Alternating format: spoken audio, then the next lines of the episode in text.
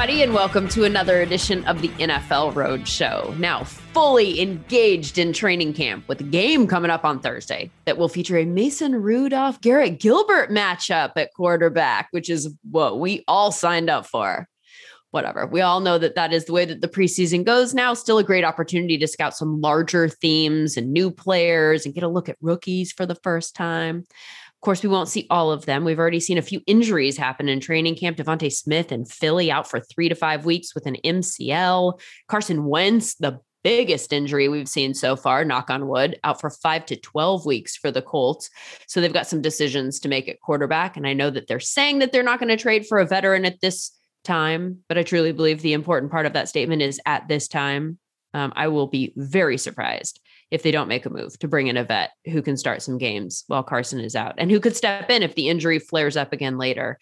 There's just no benefit to them acknowledging their desperation at this point from a negotiating standpoint. It doesn't help their cause. So that is a case where I think you just read between the lines rather than take literally what everyone in Indianapolis is saying right now. So Colts have been a big story, and so have again still.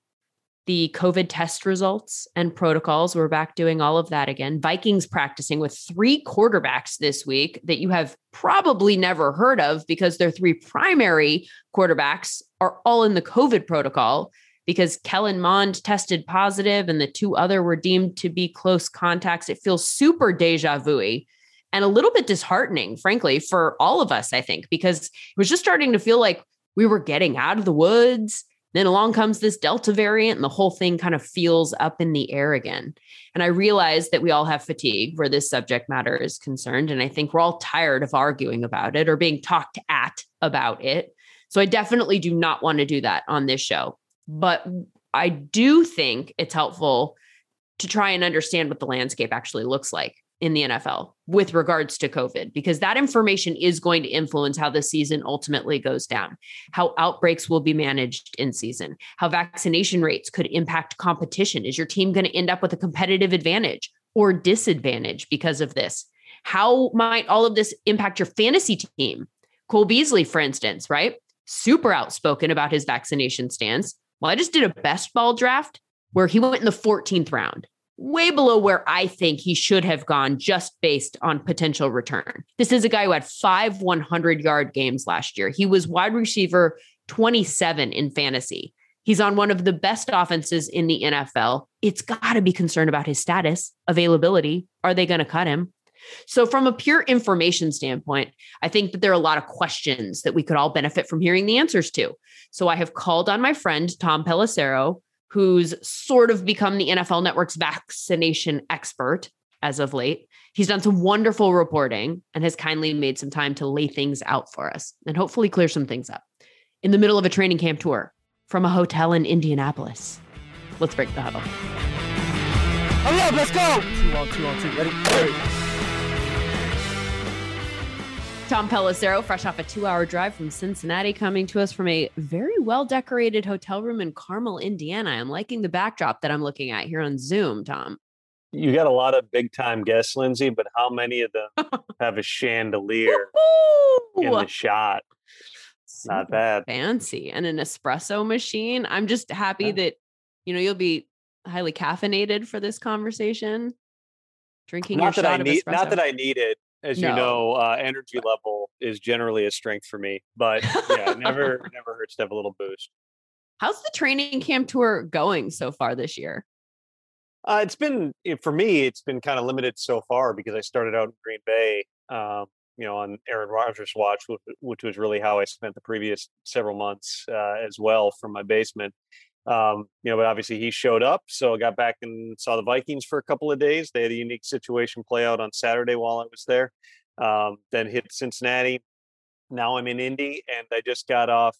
You'll appreciate this, Lindsay, about a 20-minute call with Dave Schott about where I go from Seattle, because there's not many places that you can fly direct from Seattle. So figuring those things out, is it a good idea for me to be on a plane for 6 hours to Atlanta on Monday? I've got to make these decisions after we're done here and figure out exactly what I'm doing. Well, that's good that you get to at least have a say in these decisions. That's like how you know you've really made it, right? You're not just going where they tell you that you have to go. They've been pretty good with it, you know, and this year is unique too because of the COVID restrictions. There's credential limits for teams, and so I know the PR people, there's a lot that they're navigating. The protocols keep changing, and what really jumps out at me is that every team is doing things differently right now, because to a certain degree they're able to set their own rules. So there are some teams that you need to COVID test on site, take a rapid test the day that you're there. There's other teams that just you have to prove, 14 days, show them your vault test result, and then they, allow you in as long as in the previous 14 days. And there's different things in terms of how far, exactly how can you be set up when you're talking to someone? Do you have to wear a mask while you're talking to someone? There's no right or wrong answers. I think that's one thing that we've come to understand through this process is, we know what the science is, or at least we know what the CDC's current recommendations are. It's obviously a complicated and evolving subject because it remains a novel and emerging virus. And so, the NFL is, as much as we continue to talk about full stadiums and the expectation is that you're going to play another full season, there's going to be new challenges that arise with that over the course of 2021. And that's already begun with some of the different protocol updates that have taken place. Things as small or relatively small as unvaccinated players now don't have to wear masks in practice. Family members can come on to the field after practice, but there's different protocols depending on what percentage of players are vaccinated. And it's definitely a point of frustration for some people because you don't have clear answers. But again, when you're dealing with an emerging virus, and the science continues to evolve and the CDC recommendations continue to evolve, the NFL takes their cues from that. And so, you're going to have to kind of adapt as this thing moves along. It is an interesting time frame that we're talking to you, because I feel like the Delta variant, kind of like the numbers are going back up, and we're at a point now where it's starting to feel a little bit like, are we going down this road again? Are we going to start closing down again? What does that mean for purposes of our conversation with regard to the NFL season? Is there a sense when you're out there of hesitation of like whether or not this might mirror last season in any way, or do you get the sense from the NFL and teams that they kind of have a grasp on the way that they would handle, even if it got to that point, that they would do things differently this year? Well, certainly the NFL has already issued some guidance, Lindsay, to clubs. One in particular that got a lot of attention a couple of weeks ago when I reported it was teams having to forfeit if they have an outbreak among unvaccinated individuals that causes a game to be delayed that can't be rescheduled. We know that there were a bunch of occasions last year, and really it all centered around two or three issues, one big one involving the Titans, one big one involving the Ravens, and that kind of had a trickle-down effect on some other teams where games were rescheduled, they were pushed back a day.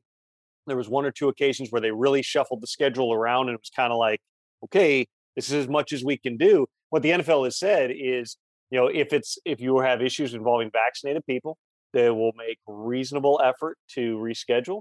If it's unvaccinated people that trigger an outbreak, then they're not going to look kindly on that. And so, I was in Minnesota on Saturday when the Vikings, put out that there were multiple players who were not going to be available for that practice because of COVID protocols. And I quickly found out it was Kirk Cousins and it was Kellen Mond who had tested positive, and there was another quarterback, Nate Stanley. And all of a sudden you had Jake Browning out there as the only quarterback for the Saturday night practice. Browning made the most of that. Yeah. And he made the most of the fact that he was the one fully vaccinated quarterback who was on the team. And listen, I understand that. Wait, backing up for just a second. That is the case, because I was wondering if it was just close contacts. Well, that's my read of it was that Kirk Cousins could have been fully vaccinated, and that if he was just a close contact, they would have had to pull him out. Or would they only have had to pull him out if he tested positive? No, you are the only people who can be forced to isolate under the current NFLPA protocols are unvaccinated players. So that's how even though, the league can't release who's vaccinated and who's not. When somebody gets put on the COVID list and it's not from a positive test, at minimum, they are not fully vaccinated, meaning 14 days out from their one shot Johnson & Johnson, two shots of the other, or had one shot plus had a documented positive COVID result in the past. All those things make you fully vaccinated. So that's where, when you hear the frustration from Mike Zimmer, it really comes down to you have decisions that are being made by certain individuals, specifically players, that are affecting the rest of the team. They also had to figure out what to do with Rick Dennison, their offensive line coach and run game coordinator, because the rules on staff are different. Coaches are not protected by a union, so there's no collective bargaining process. Rick Dennison is not getting vaccinated. He did not get a medical or religious exemption. And so, there was one report that he's out. He was not out. He can't be around the players. So obviously you need to add another person to the mix, which is how, I knew about that months earlier. The Vikings have been working on it for a long time because they knew you can't have your offensive line coach not physically there with players. Even if you get an accommodation, there's different rules. You have to wear a mask all the time. You can't travel with the team. These are all, and all this could change. These are just the preseason and training camp protocols, Lindsay. So where we are in September potentially could be different. And we also know that there's new stuff coming out from the CDC in terms of, guidance on masking indoors for certain vaccinated individuals or in certain portions of the country. What is that guidance going to look like?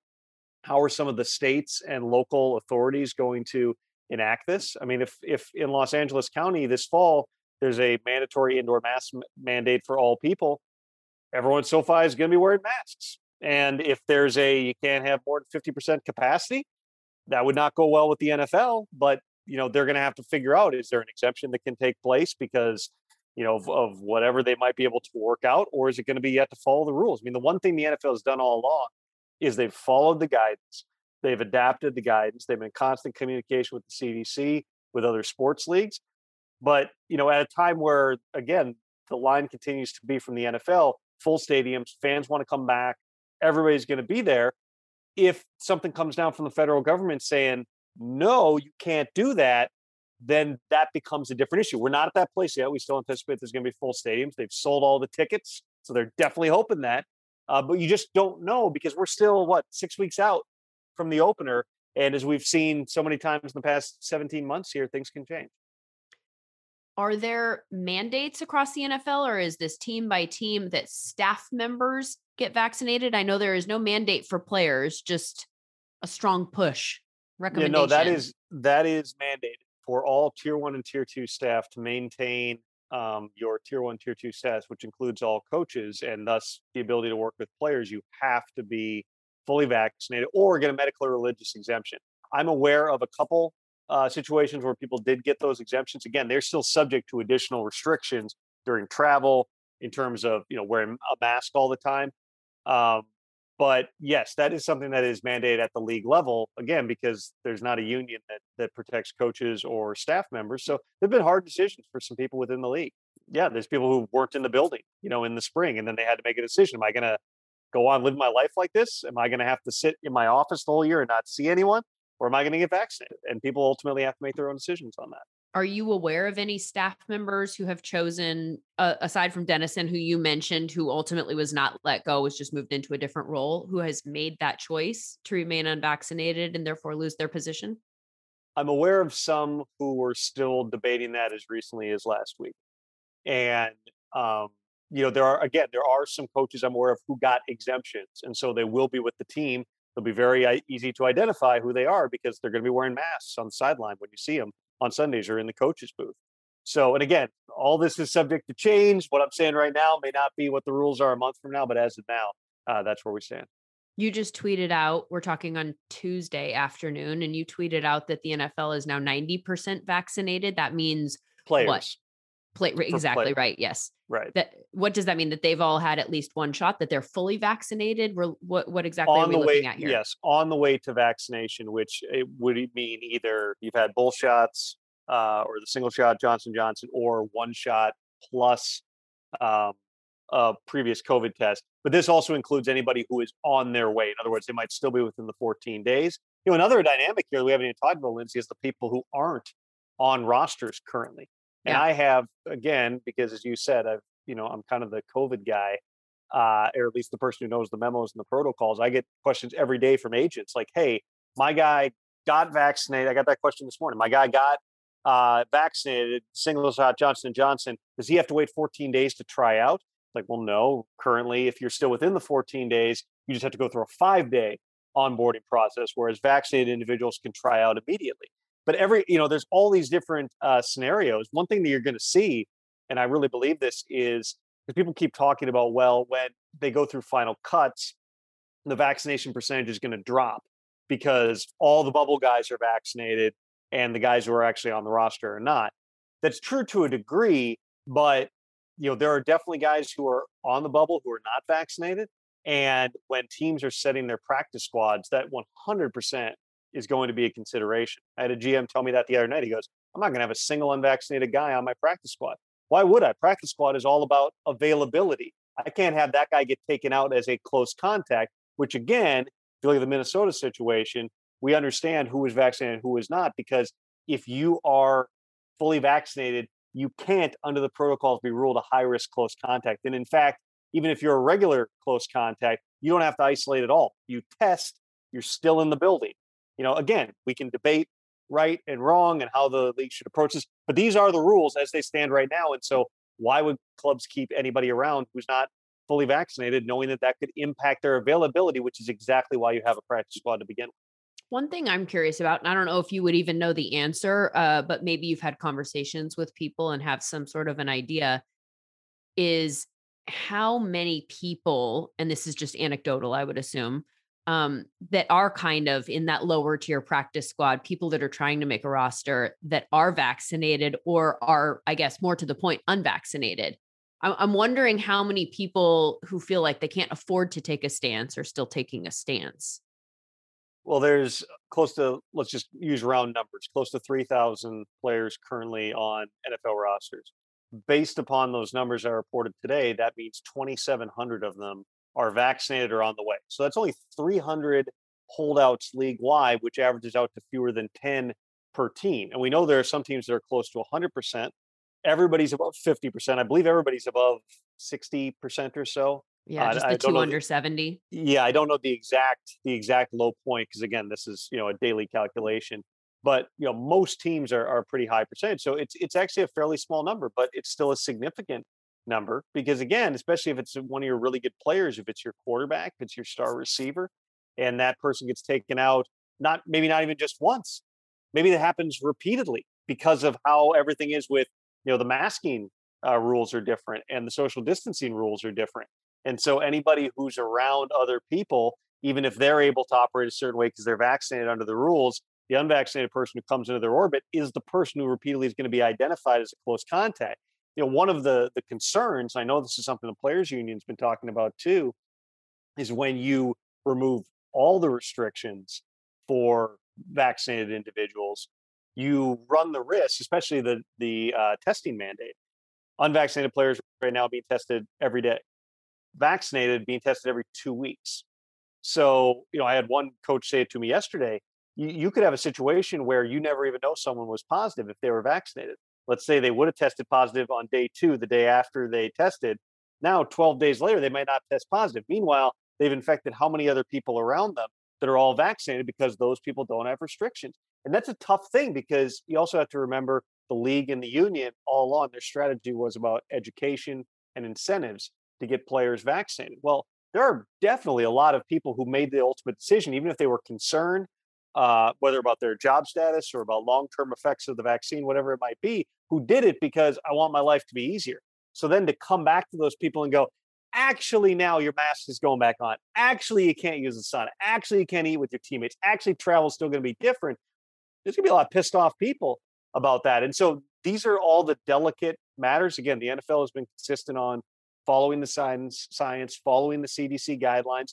They've been in a different category all throughout because they've had more resources, quite frankly, than, you know, the broad swath of America. You know, last year when everyone's going, how can they have these people around each other every day and in groups? It's like, because they're being tested every day, multiple times. By the end of the year, they were taking a PCR and a Mesa test every single day.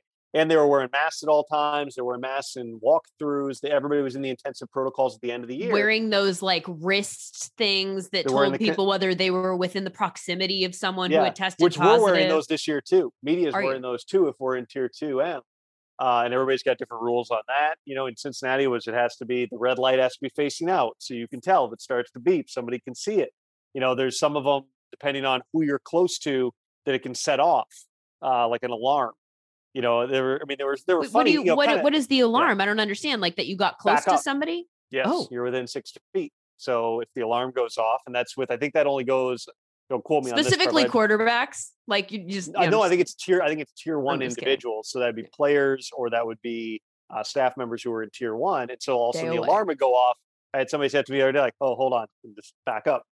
I mean, this is just, you know, there were stories from last year, which are like, they're funny. COVID is not funny, but there are stories that are like this kind of dark humor about, you know, there was one facility where they realized for a while that nobody could figure out why their devices were constantly going off, because the walls were so thin that if like you were leaned up against the wall, the person on the other side, it would buzz both of you and say, you're too close. I mean, but this is how the only way that you get the data. I mean, the NFL in a lot of ways did what you should be doing from a public health perspective in terms of regular testing, in terms of social distancing, in terms of tracking and knowing who's around who. There's other countries that do it that way. You know, the United States was just significantly more lax on that front. Obviously, we're a massive country and it's complicated. But the NFL has stuck with what they've heard from the public health authorities, the medical experts.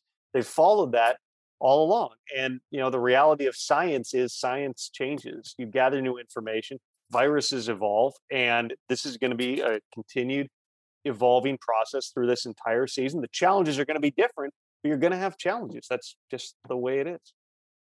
Let me go back to the testing and the differences between the vaccinated and unvaccinated players. I understand the desire to incentivize vaccinations, but I also see the point that people are bringing up to you that the less frequent testing could also be problematic. Is there a medical explanation that supports less frequent testing?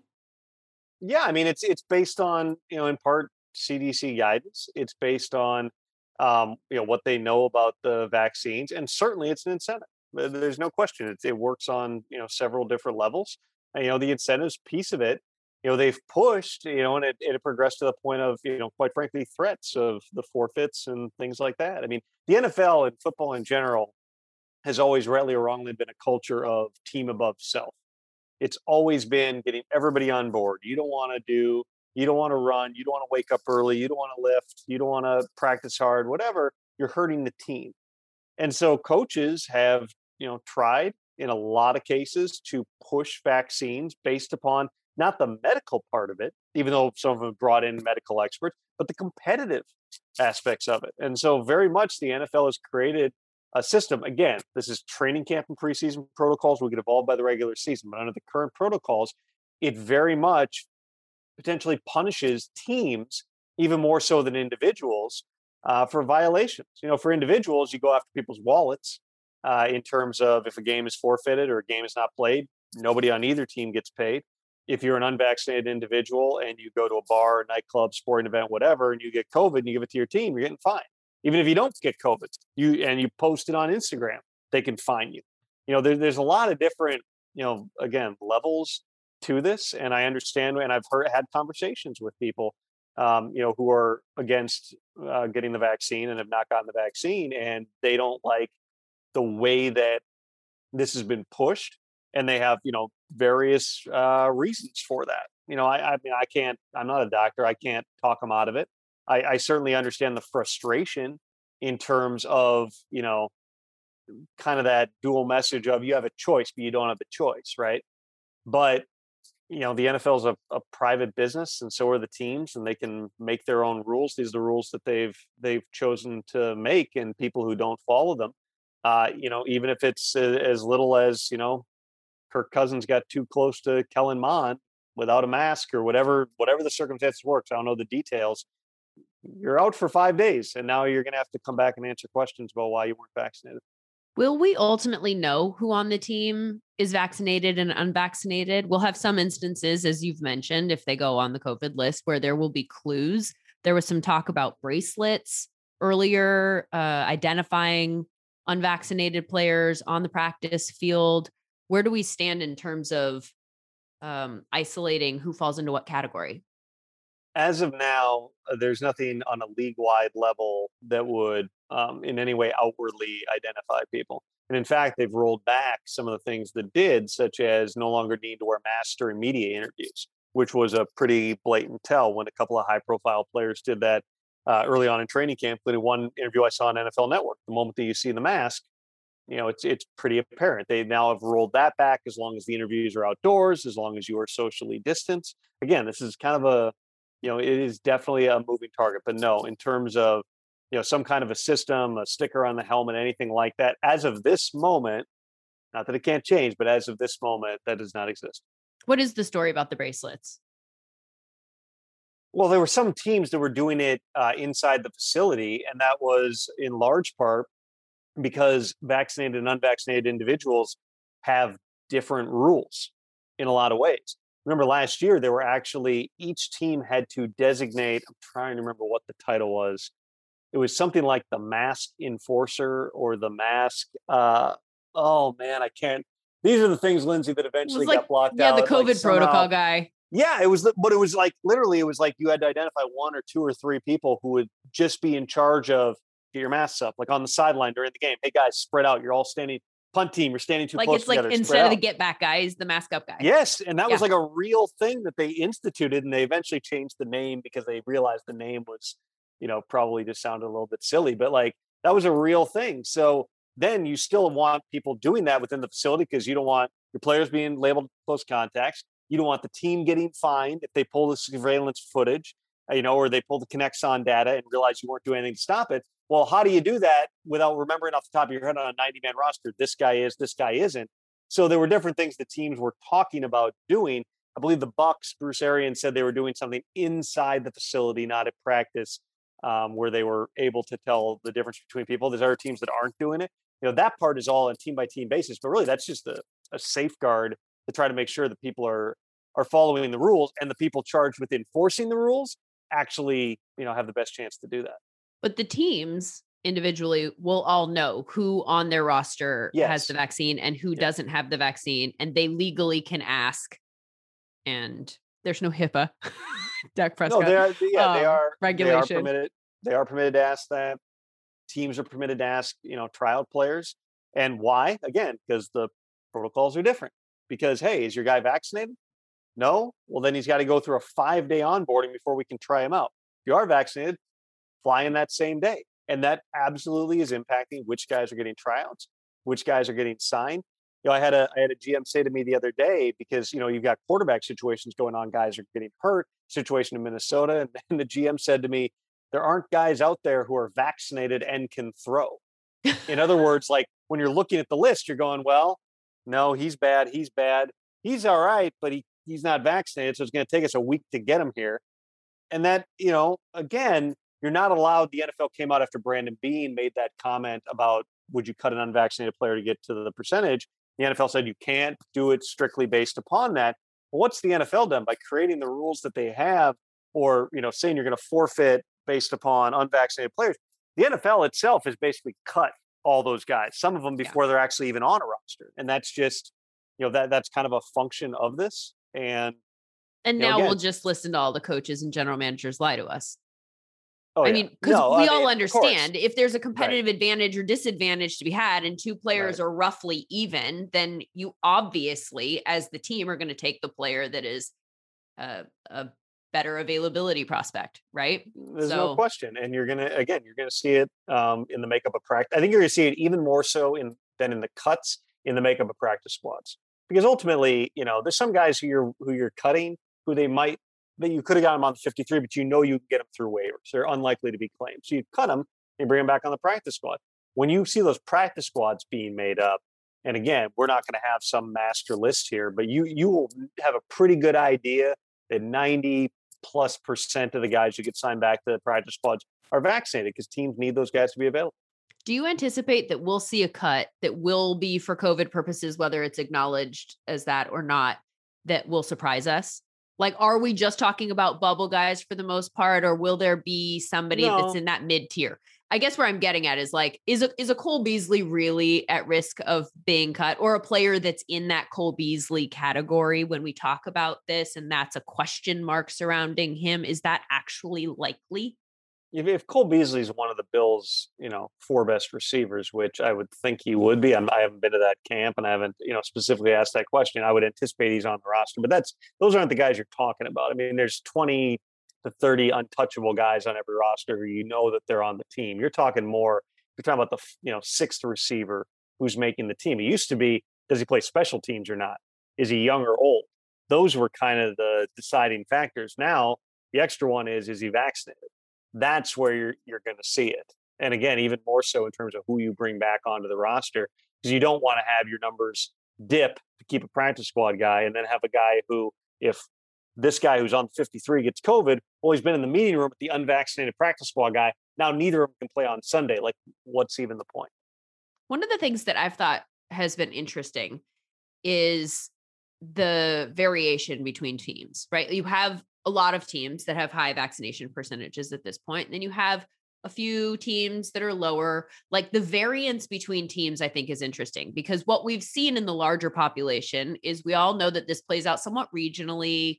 There are political pockets that kind of feel differently. And so there are ways that you could sort of go, well, that makes sense that there's less vaccinated people there and that there's more vaccinated people there. But the NFL isn't like that. Even though the NFL cities are regional, the people who play for those teams are all from various places.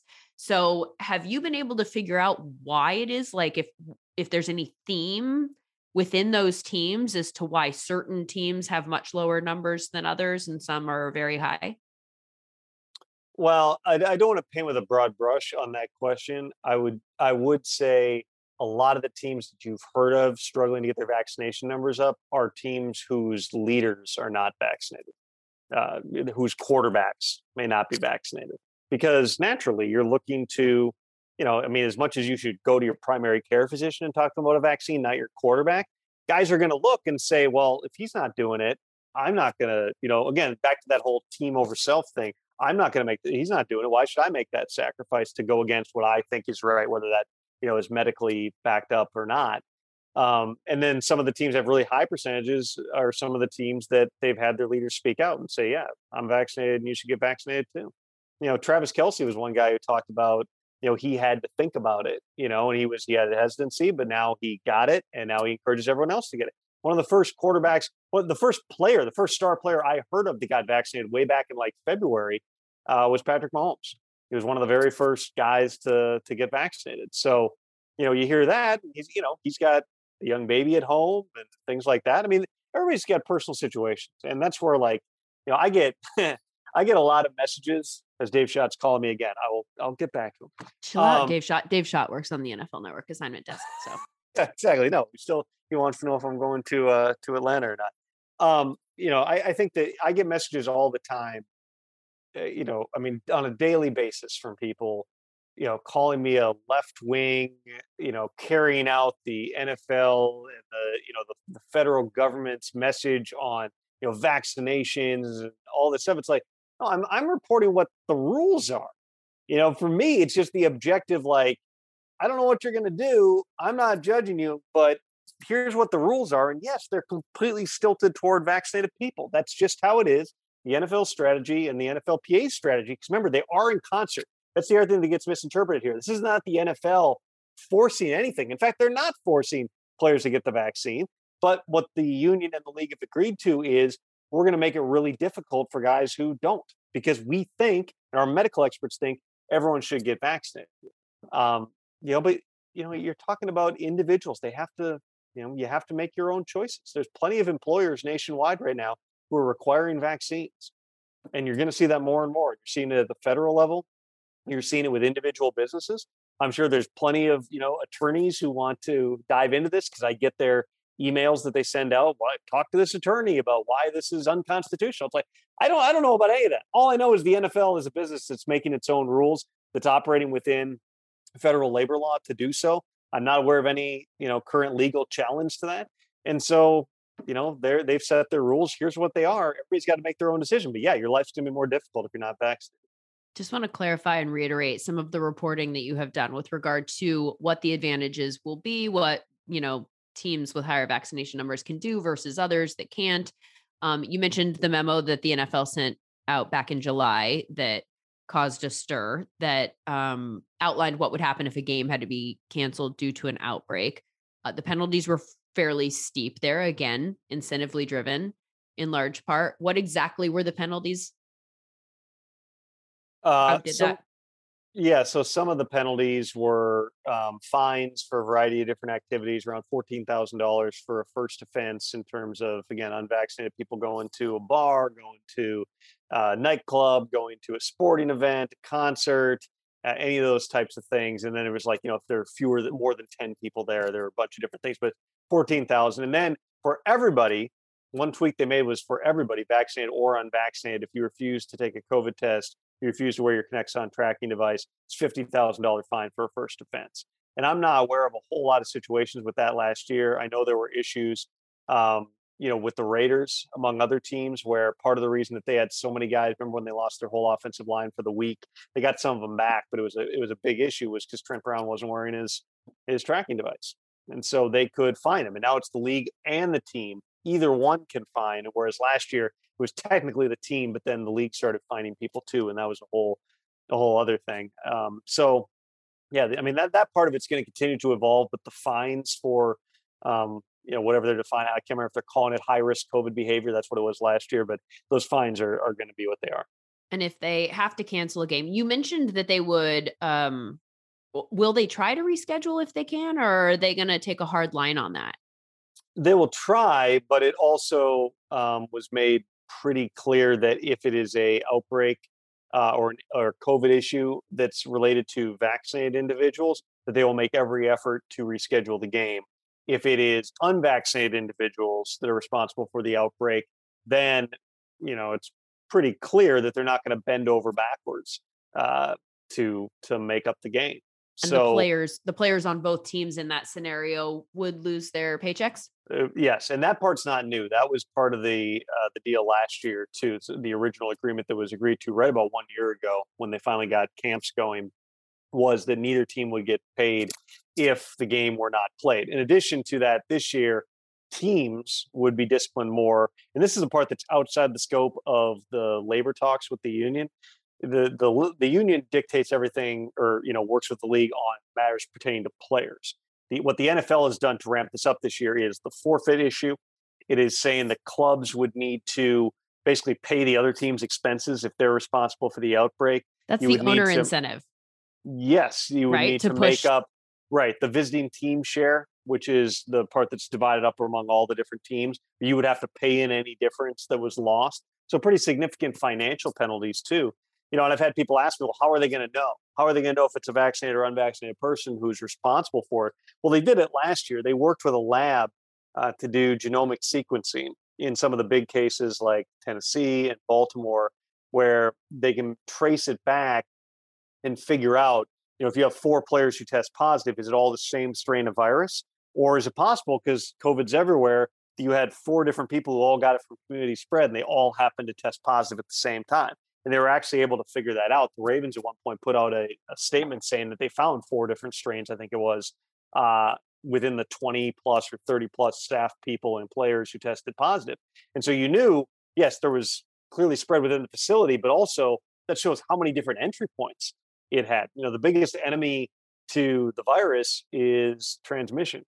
In other words, if the virus has nowhere to go, if it can't transmit, then, eventually it can peter out. That's the entire, idea or theory of herd immunity. And so the NFL's strategy was, okay, we know COVID's going to come in. We can't allow COVID to spread.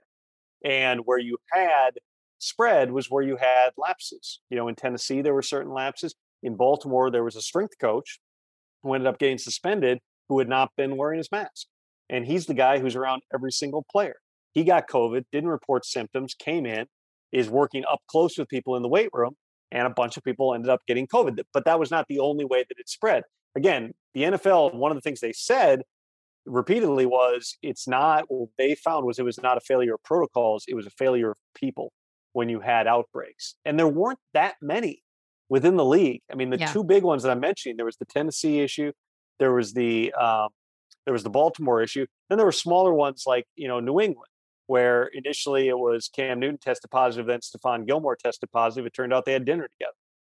And so you knew that, and that was barred at the time. You weren't supposed to be doing that. So they knew that's how that one spread. And a few other players ended up getting it there too. But when people followed the protocols, you did not see that spread.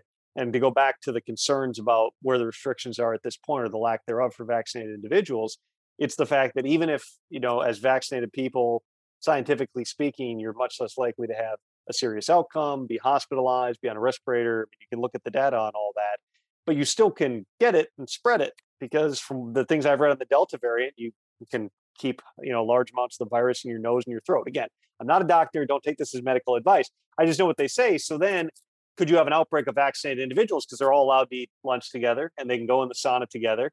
You know, they can be in the weight room without masks together. Those are some of the places that we've seen it spread in the past. And so are you in a viable situation, or are we going to have eventually an outbreak of vaccinated individuals? They all have symptoms, but they're not sick. You know, they're not really, really sick. And then, you know, what do you do? So those are the things the NFL is going to be grappling with as we get closer to the start of the league year. But they're tough decisions, again, because a lot of people bought into getting vaccinated, even if they had hesitation about it, because my life's going to be a lot better. Well, what if it's not? People are not going to be pleased about that. Last question. We heard Zimmer when talking about his frustration with regard to their quarterback situation and the unvaccinated nature of it. Talk about the possibility of having to get creative during this season and have like a quarantined quarterback or something like that.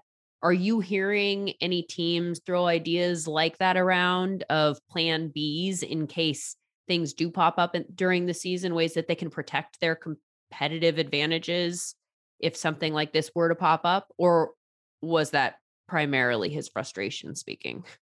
Well, there were teams that did it last year too and had the quarantine quarterback. Ideally, this year you wouldn't have to do that because of where the restrictions are on vaccinated individuals, in terms of those guys can't be ruled a high risk close contact. That's how everything happened last year when you lost whole position groups, was it was usually they were all together. One person tested positive. You know, in Cleveland, it was the linebacker got in the hot tub with a bunch of the receivers and he had COVID. They didn't, but they lost all of them for the game. In Denver, it was that they were all in the meeting room together, had their masks down around their chins for a while. And the NFL found surveillance video of it. They had not been entirely forthright about it. Well, then the league took out all the quarterbacks. They ended up with Kendall Hinton playing quarterback. Again, because under the current protocols, vaccinated individuals cannot be ruled high-risk close contacts and forced to isolate and be taken out of commission and go on the COVID list and not be able to practice or play. You shouldn't have that issue unless you have a position group, a room, such as the Vikings did with quarterbacks, where most, if not all of them, are unvaccinated. That's how you end up with Jake Browning taking an entire practice's worth of snaps, which from a business standpoint for Jake Browning, pretty smart move to be the one guy who's fully vaccinated in the room, but not really a viable thing for clubs as they're trying to set their rosters. It's a whole new thing for GMs. Just like last year, there's unique challenges, and those challenges, you know, much to everybody's chagrin, they're going to continue to evolve. The protocols are going to evolve because the science and the guidance from, you know, federal bodies is going to change too. Really good job explaining all this stuff, Tom. I really appreciate it. You've just been crushing all of the vaccination reporting. It's such a complicated subject, and rest in peace to your mentions. I mean, just the conversations that are taking place there. I don't even know if you check them anymore, or if Twitter's a bad, tap out. Yeah. Twitter's a bad metric for anything. Yes. I had one guy who said, like, he sent me a direct message on Instagram being like, you blocked me on Twitter, so I wanted to say this again, and then went at me with like the whole thing. And I'm just like, yeah, block again. Like, dude, that's a lot of effort to come after me for, like, you know, being for information. Right. For literally relaying the information. I have never, you go back to my tweets, did anything political, given anybody advice. I'm just saying, this is what's going on. You know, that's what we try to do, Lindsay, as you know, as reporters, is just try to relay the information as it's happening, not dictate public policy or thought. Well, good luck on your training camp tour, and go ahead and call Dave Schott back and tell him where you want to fly after Seattle. I'm sure. Here's the thing. I'm sure he's already decided where I'm going. It was my decision until it's not. I don't want to cost you that. If you need me to call and, like, you know, add some pressure or whatever, we can do the strength in numbers. You go where you want to go. We're all good. You're awesome. Thank you so much. Thanks, Lindsay. You guys.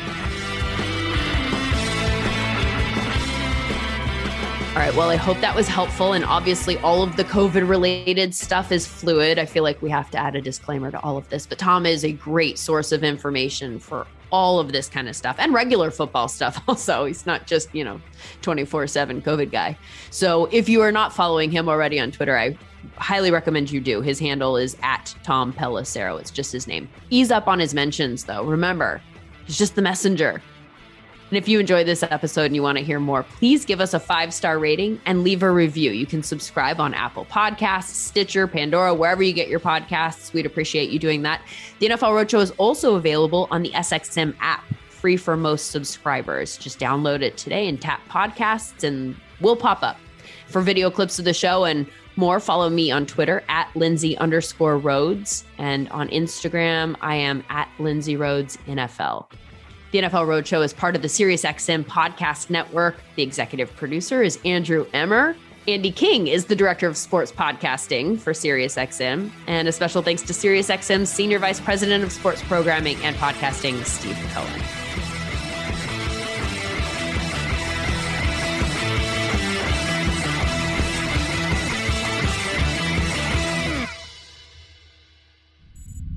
SiriusXM Podcasts.